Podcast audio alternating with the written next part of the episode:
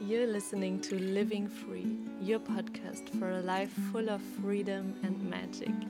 I'm your host, Tanya Hirsch, and I hope that every time you listen, you feel a little bit more inspired to follow your intuition and to create a life beyond your wildest dreams. Welcome back to the Living Free podcast. I'm so grateful you're listening, and today you can expect a really inspiring interview with my friend Josh Munoz. I hope I'm pronouncing his name right. and we talk about why the leap of faith might be the most important step of your journey. And Josh is a really inspiring person. I met him here in Moorea, and he lives in Hawaii in on his sailing boat and he's a underwater photographer and a freedive instructor and he shares his story how he ended up living this life full of freedom and magic and we dive into all the things what the ocean has taught him because he's very connected to the ocean and why he's so passionate about freediving and underwater photography and he shares his very personal story of being diagnosed with cancer by the age of 12 and losing a friend, and how all these things impacted him because he was so young when all of this happened. And we talk about health and why it's our biggest blessing, and we should never take it for granted. And yeah, I hope this interview inspires you to take the leap of faith, however that may look for you right now. Maybe it's a big step, maybe it's a small step, but to not allow that your fear is holding you back and to really take the next move and that you can create the life of your wildest dreams. And Josh is really a living example of that everything is possible in this life if you take action and you find the courage to take the leap of faith. So, without further ado, I welcome Josh Munoz to the podcast. So, welcome to the podcast, Josh. I'm so grateful to have you here. Thank you. Yeah, it's very inspiring, like we just talked about. But running a podcast is it's very inspiring. Yeah. So, the first question I would love to ask you is what does living free mean to you? This is the one that you didn't give me the yeah. the, the question to before we started. um, what does living free mean to me?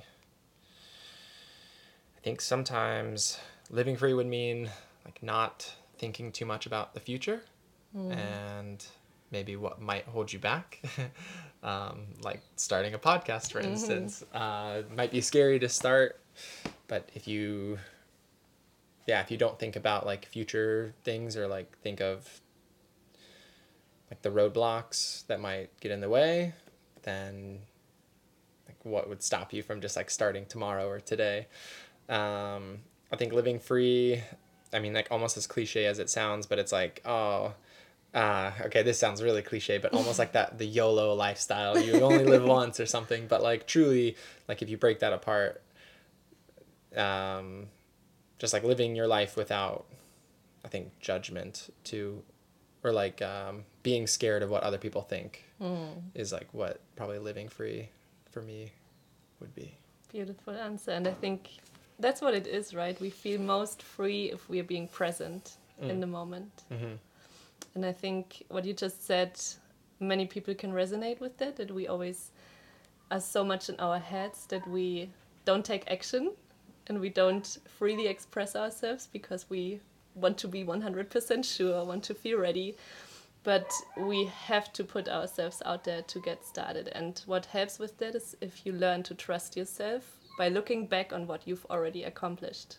Mm. You know, like you already did a podcast and you've been great at it, and to see, oh wow, I've been good at so many things and I already accomplished so many things. So I learned to trust myself to do it again and again. Mm. So for those of my listeners who don't know you, can you tell a little bit about your personal life's journey? How did you end up living this life, which we will dive into, which is really amazing. Hopefully, I don't answer this too long. um, yeah, my name is Josh Munoz. Uh, born and raised in Arizona. Um, I was homeschooled up until high school, so I think that helped. My parents were very smart. Um, set me up for a good career path. uh, went to college, stayed in college for Arizona. Um, but my senior year, just after senior year, I made the move to Hawaii. Uh, so now I live in Oahu, uh, in yeah, in Honolulu. Um, I started working on the water and very much became so passionate about the ocean and working in the water and just working with wildlife and picked up underwater photography. Um, I now live on a sailboat. I've lived on my sailboat for the last three years. Um, I love sailing. I've crossed a couple oceans before, doing some really cool things. Um, sailing to San Francisco and sailing to Tahiti last last year, um, and now I teach freediving. Um, I'm an underwater photographer and a boat captain in Hawaii. Mm, so that's a very quick, that was a very fast introduction. That's so amazing, and I think you show people just by living this life and by being you what's possible you know mm. so many people feel stuck in their lives and feel like they have to devote themselves to the life they chose at one point but we can always choose different and you're only how old are you 27 20 27 yeah, yeah. 27 and you live on a sailboat and you share your passion how amazing is that that's really a big inspiration a lot of those things too i never had like planned mm. i never had like in my five year plan like oh yeah I'll be in Hawaii and I'll I'll be a sailor and I'll live on this sailboat and I'm gonna pick up underwater photography. Um, that was those were never things that were in my five year plan, and I think like kind of where you had started to of like oh living free. Uh, the biggest change that I made in my life that I definitely saw a lot of growth for me personally was when I, I think decided to live that free lifestyle of I was so scared to buy a one way ticket and sell everything I owned and move to Hawaii. But you know, hindsight looking back, it's been just the best thing that I've done. And I've only been in Hawaii for five years now. Um, but I love it. And I'm so glad that I did make that change. And definitely buying that ticket, I think, is like the hardest step in yeah. all of it and actually committing. Oh, a hundred percent. Moving through with it. But it's the hardest step. But then the the money and the job and the friends and the place to live, all those things like absolutely will fall into place once you make that step. So when you go back five years, the day you arrived in Hawaii, did you have a plan or did you just follow your how what made you go there in the first place? Um, so growing up in Arizona, it's always nice to get out of Arizona for the summertime. So I worked at different summer camps throughout my life growing up, either as a camper or as like a worker. Um, and so anyways, kind of long story short, I heard of camps in Hawaii. So I was like, oh, this would be super cool. There's a camp in Hawaii. Like, who wouldn't want to work in Hawaii for the summer? So I moved to Hawaii the summer before I moved there full time. Or sorry, I worked in Hawaii the summer before I moved there full time. Um, and so when I went back home and I was working full time in an office, all I could think of was Hawaii and how much I missed living 20 steps from the beach and never wearing shoes Aww. and never wearing a shirt. Um, so I did give myself a little bit of time to figure out some things moving, uh, or like some things before I did my move to Hawaii. So I was super fortunate that I did meet someone in Arizona who helped me get a job interview the day that I landed, though. So I, I flew into Hawaii and I had a friend pick me up from the airport. So he took my bags and he dropped me off at a moped store where I bought a moped. Um, and I remember asking the guy that worked at the moped shop, and I'm still good friends with this guy, which is really cool. But I asked Fedor, and I was like, "Bro, like, is Hawaii really as difficult to live in as everyone says?" And he said, "If you live like a tourist, you'll stay as long as a tourist." And I like kind of took that to heart of like, okay, yeah, that like don't go, you know, party down in Waikiki every night and don't go shopping and spending your all your money on all these things. Like Hawaii has so much to offer that's free or cheaper. um, so he told me that. Um, I remember, so I bought my moped, and right after that, I drove uh, just kind of down the road and had an interview, and had and landed my first job. I think I even drove to another store. Um, I drove to a Hollister because I worked at Hollister for a while in Arizona, and I applied there also just as like a backup job in mm-hmm. case if the first job didn't work out. But it worked out. Yeah, the first job worked mm-hmm. out, and it was working um, on a tour boat as a photographer with dolphins out on the west oh, coast oh, wow. of Oahu. And that's where you fell in love. And that is where, yeah, the underwater career really got started. I was never a freediver. Um, I didn't. I didn't even think I knew freediving was a sport. I just thought you were either snorkeling or scuba diving, and so absolutely, I fell in love with free diving and just fell more in love with wildlife. Um, working with dolphins every morning, um, and just yeah, I mean, even seeing like the joy that they brought people.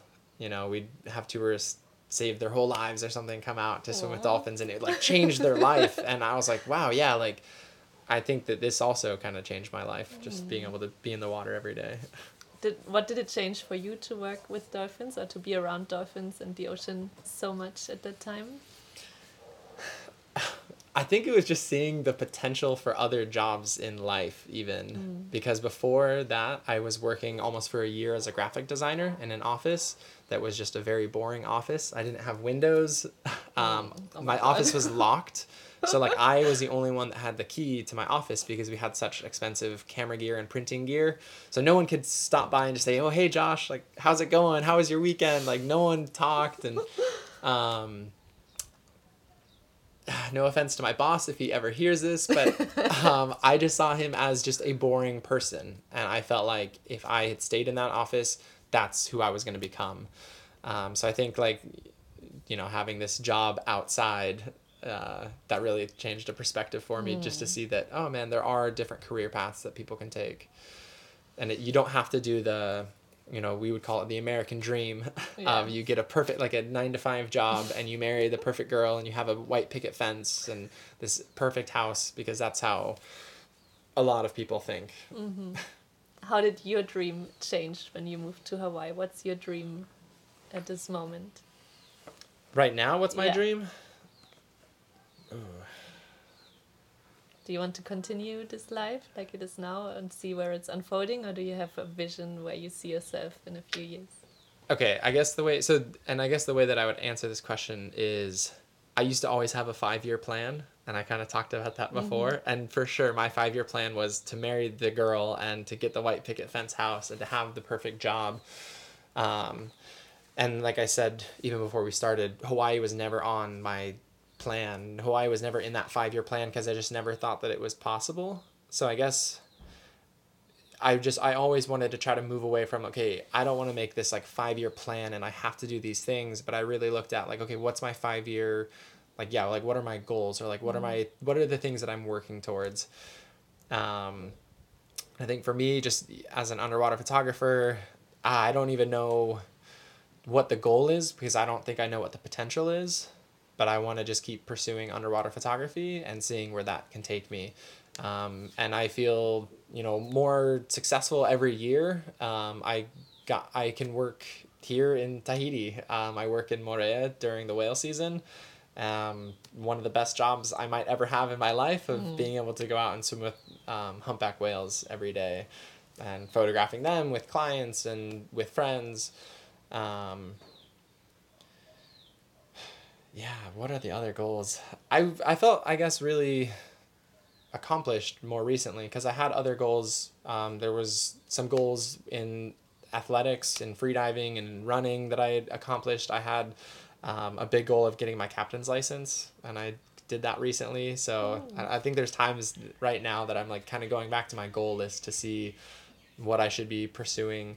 Um, but I think for right now, it's trying to see where underwater photography could take me. So beautiful, and I think it's so important to to appreciate where we already are because mm. we're so good at rushing at the next thing, but really to see how far you've come already and how much you've grown, mm. so important. So it sounds very beautiful. So you go into the water basically every single day, right? You live on a sailboat in Hawaii, and now these three months you've spent your time in Moorea going diving with the humpback whales, which was a really magical experience. I joined you one day and was oh my god, just being close to them. I can't find the words for it. It was so magical. Their the energy was kind of majestic and calm and peaceful at the same time. Mm. Did you learn something from being around the whales every single day for such a long time? Did they show you something or can you feel something changed? Hmm. that's a good question.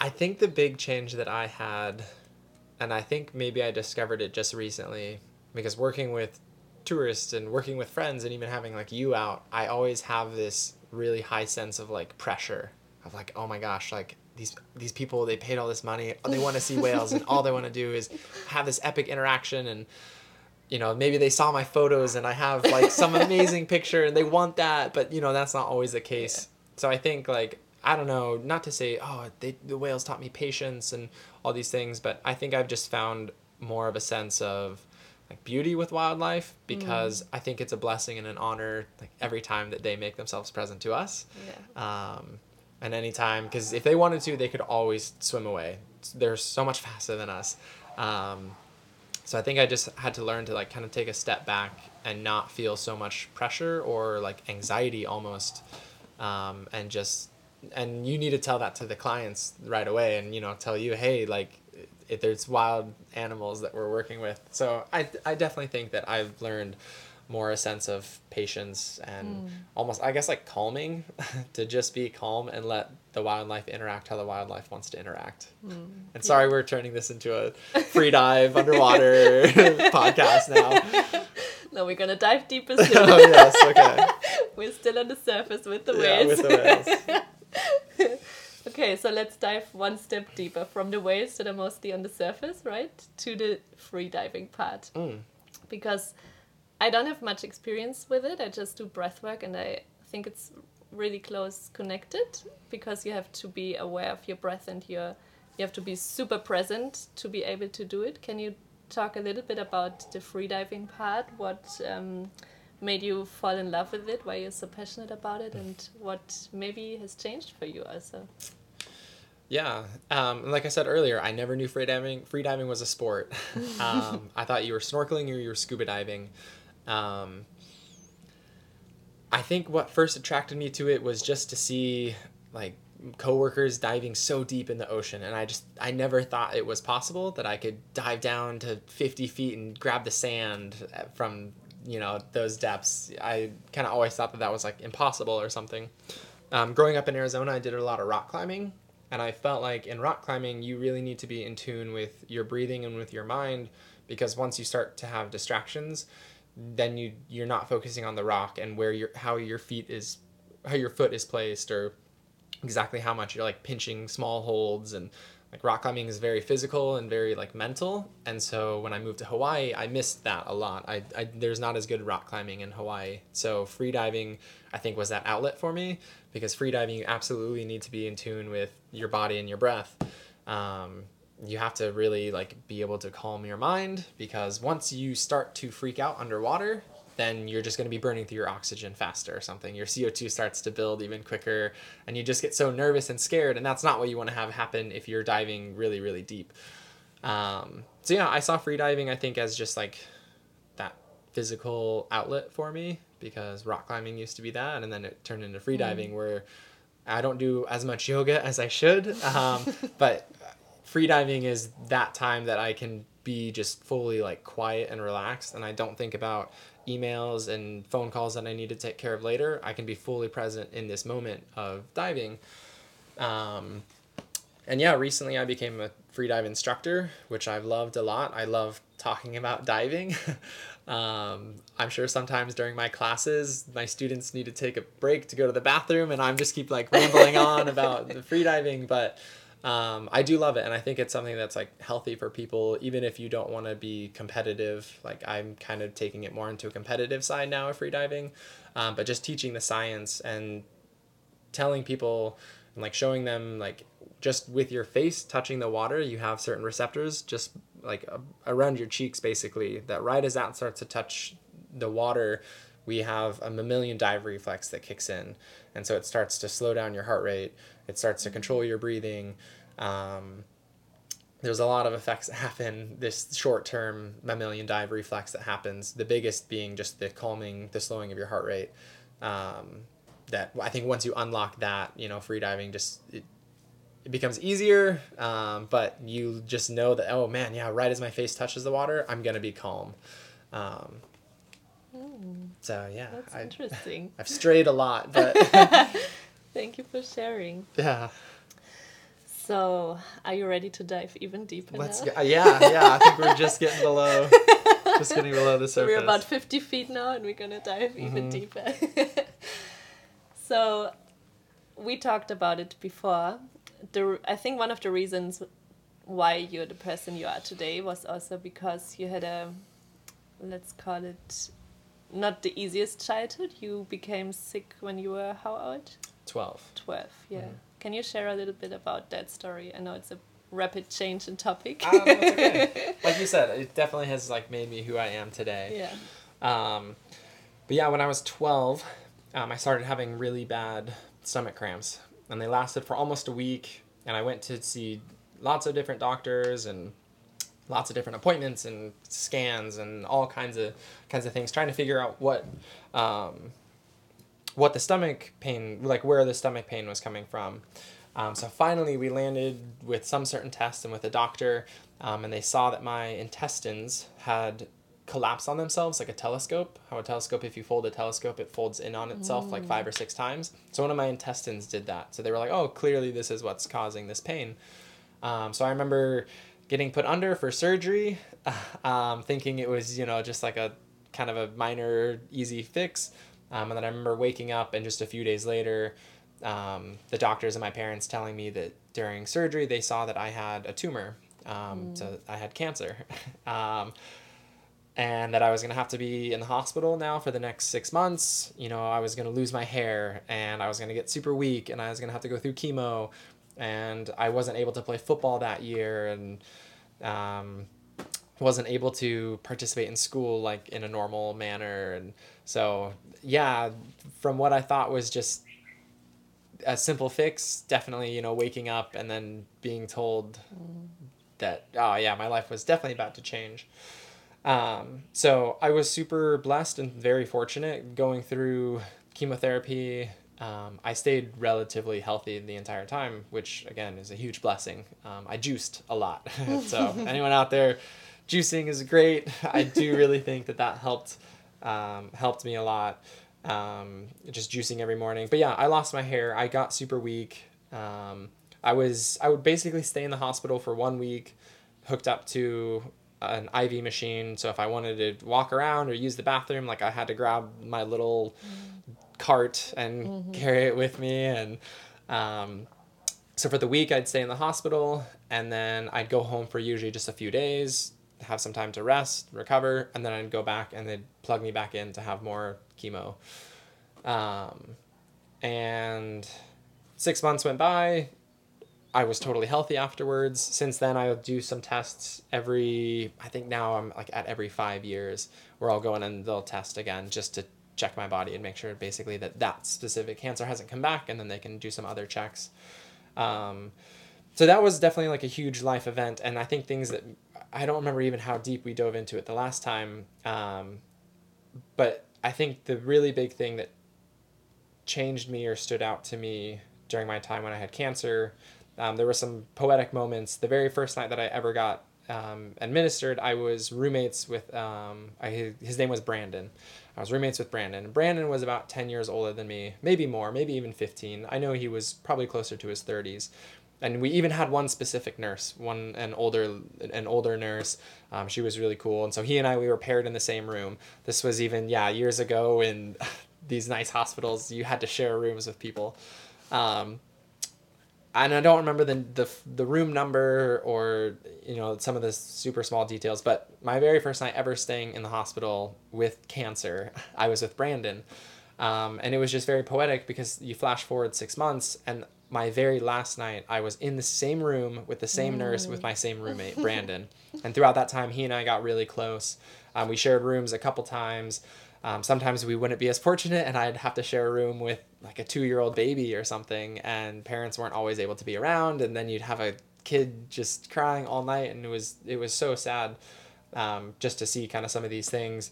But Brandon and I, we would always play video games together, or watch movies, or just talk because what else do you do when you're having something just slowly dripped into your body all day, all week? Um, and yeah, so the really big thing that changed in my life, I was young, right? I was 12, and Brandon was at the time obviously way more successful than me right? He had finished college and he had, was dating a girl and he had a solid career you know set up in front of him but he got cancer and that very much impacted his life. He was in the hospital before me and he ended up staying in the hospital after me.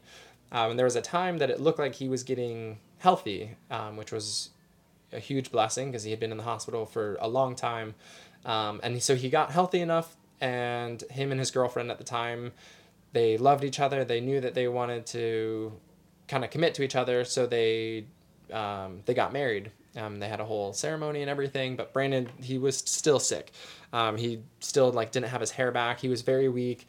And i just i remember going to the wedding and this was maybe a year later. So i had i had recovered fully. A year later i went to his wedding and watching him even just walk down the aisle there was a point where he made it close to the end of the aisle and he stumbled and he fell because his body was still so weak. Um, but he married the girl of his dreams right? And he he like he just he went for everything in life even at like the sickest moment or something uh, in his in his own life. He still went for that goal right of marrying the girl. Um, and then it was a few months after they had gotten married he went back into the hospital and his body just became so weak that Brandon ended up passing away. Mm. And I know that I was 13 or 14 at the time, and I think just Brandon's story had a huge impact on me. And I think my big message, and I think the thing that I try to just show in my life is I don't ever want to take things for granted. And mm. I think a lot of people take health for granted.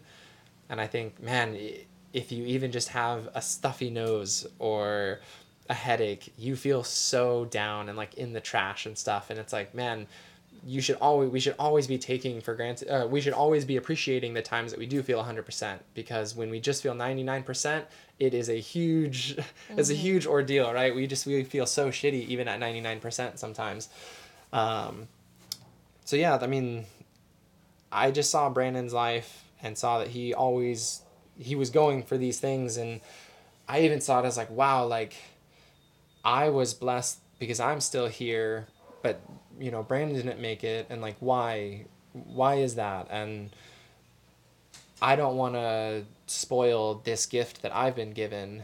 And I just I do try to like tell that to other people of like if you are healthy I mean you could even have I don't know, a messed up arm or a messed up leg, but the fact that your mind still mm. works and that you can still do things, that is a lot more sometimes than what other people maybe have. Um, and so for me, it was definitely just like that living free of, mm. you know, what can I do? How can I inspire other people? And like, really, nothing should hold me back because I have just such this gift which is like a healthy body. And I think that so many other people have that as well and they squander it. Mm. And uh, yeah, I think they don't realize maybe how blessed they are. Yeah. Very true. I think we always take things for granted until we don't have them anymore. Mm. And by starting to see and to feel grateful for this body, for this life, for this experience, for the lessons, for everything that makes us feel alive and be here is a huge, huge step to have a happy life, right? Mm. It always starts with being grateful what you already have. And I think I remember the story. Is it the line on your arm? One of this? Yeah, yeah. I've got a couple tattoos along my forearms, um, and one of them or well, I have five black lines that run around my forearms, and one of them um, is to remember Brandon, who had mm. passed away. So the lines are to represent those who have passed away, and I learned just many lessons from Brandon, and so I I like that I have mm-hmm. my tattoo where it's visible, and I can kind of always be reminded of of him in that way. So beautiful, and when you go back to the moment the day in the hospital where you woke up and you just thought it's to be like a normal surgery and you heard the words saying from your doctors from your parents that you they found a tumor that you have cancer. How what happened in your body in this moment in your mind in your feelings like? Good question because i wasn't to go into this. Um, because it's something that honestly like i can't explain. Um, because the way that I, and it's funny because it took years of having this conversation with my dad actually and he was like josh that never happened. So for years and years and years i believed what i thought happened and so for me when i woke up i remember waking up in the middle of like the hospital hallway because my room wasn't ready or something right? I was very groggy i had just come out of surgery and I leaned over, or I, I rolled over, and I see my parents, and they were sitting on a bench next to me, and they were both crying. And I was like freaking out because I was like, oh my gosh, I just came out of surgery. You know, why are they crying? I was like, oh, guys, like, is something wrong? And my parents looked at me and, you know, really sad, but they were just like, hey, you know, Josh, you, the doctors, they saw that you have a tumor and you have cancer. And I never thought it was weird that they told me right away, right? But like, why would you ever tell some kid mm-hmm. who's just coming out of surgery and he's all out of it? So I remember I went back to sleep because I was still, you know, just totally high on drugs. I, just after surgery, and then I when I woke up later, um, the doctor, my parents, they never they never told me like when I fully came out of the surgery. It wasn't until three or four days later that they came in and they told oh, wow. me. And the thing that I didn't realize that my dad told me is that my parents never told me in the hallway when they were crying. Like that never happened. That I made that up or something. Wow. um, but for five days, or at least it was a, it was a few days. I just I knew and I believed that I had cancer and this is what was going to happen and I was just going to have to go through this. So when the doctors actually came in and told me, and with my parents standing there for the first time, actually for the first time in real life, I was kind of emotionless because I just I knew what was about to happen. I had already been told. um, so and yeah, it was funny because just my parents always said they were like, "Yeah, Josh, you just you stayed so blank, like you didn't really show any emotions." I think they said that the most emotion I showed was when they said that I was going to lose my hair. For some reason to me that was Yeah, you have long hair. yeah, now I have long hair and the plan is to donate it, but I really appreciate my hair now. Uh, but that was really what like tripped me up was like, "Oh my gosh, I am going to lose my hair." Um, but yeah, I was super just kind of calm just knowing what was going on with my body. And do you know why you knew? no, I can't explain that. Uh, not oh. at all. And, and, like I said, for years and years, it, it was really only. It was before I moved to Hawaii. It was six or seven years ago that I had this conversation with my dad. wow. That he told me he was like, "Josh, you've been wrong this entire time." so, yeah. Wow, that's so crazy. That's so beautiful. Also, somehow you knew. Yeah. And did you know you're gonna make it, or did you have this fear of dying, or like, how was this whole process for you, being for being sick at such a young age? I know I never had a fear of dying, um, and I mean one because I was also fortunate just with the type of cancer that I had is very very rare, but also very curable. Okay. Um, there's some you know long lasting effects that you know maybe that could have been a thing, but even that, none of those things happened or came true. Um, so there wasn't ever some worry. It was just like, oh boy, this is just a big roadblock now. Like, you know, my whole, I was 12, yeah, so I'm, I mean, not that I have many responsibilities being at 12, but I was old enough to understand everything. Like, I wasn't too young. Um, so it was, it was definitely a big just roadblock in life of having to buckle down now for the next six months and go through a lot of yeah. crap. But you knew you're gonna be healthy and it's gonna be all good. Yeah, okay. I was never worried. I don't think I ever had thoughts of. Yeah. Okay, that's good. And what else did you learn through this massive thing? Like, at that age, one thing you shared with Brandon that you appreciate your health much more and you're grat- grateful for your body. But was there something you learned about yourself or why even why this cancer happened, like mm. something, you know, that has shaped you to the person that you are today because of what happened? So, I mean, it, it's definitely shaped me. And I think the big thing that I saw, and it was probably through my dad's friends, my dad was a, he's a firefighter. And it was just so cool to see this family of all the different firefighters come around and like make us meals or mow our lawn because my parents didn't have time, and so just to see, you know, I was this little, this little twelve year old kid, but to see so many people showing love mm. in my life, and I think that they they really inspired me to even just see like the burden of yeah cooking amazing meals or helping my parents out, and so I think the other big thing that I learned was just wanting to try to inspire others in the things that I do. Does that answer the question? Yeah. Yeah. Okay. I wasn't sure if it was like why did I get cancer. I don't mean, if I maybe you don't know. for- Some I just had some people, you know, they get sick and they, in this process, they realize why they got sick in the Mm. first place. Like, I think I would say that I think having cancer absolutely shaped my life and changed my life for the better. And that if I like had to do it again, obviously I don't know who I would have been without having cancer, but like if I had to do it again, I would probably do it again because it was all things for the better. mm, It definitely there was no like resentment to something or someone for getting cancer. It all everything it did change my life for the better. mm, so beautiful. You can see it that way and not seeing life as something that happens to you, but for you. Mm. Mm. So, what would you like to share with the people who are listening? Something that's on your heart, something you really want to put out there and inspire people with? If there's one thing you could, sh- like, imagine you you would die tomorrow, but there's one thing you want to leave in this world that people should know or should remember. Um, I think it's almost like kind of what we had spoken on earlier when I was talking about, you know, moving to Hawaii.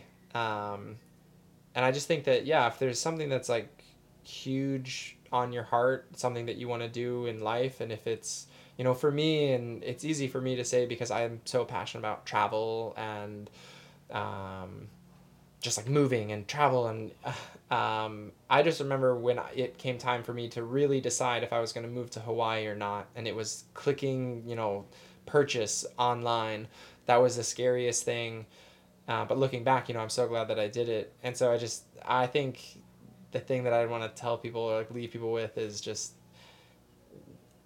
don't be so scared to make that leap of faith. Mm. things fall into place and you know if you have good community already and if you move and you're so scared to leave your community because i think that was even a big thing for me my life was in arizona your community loves you. And if something doesn't work out in hawaii Mm. you're always welcome back.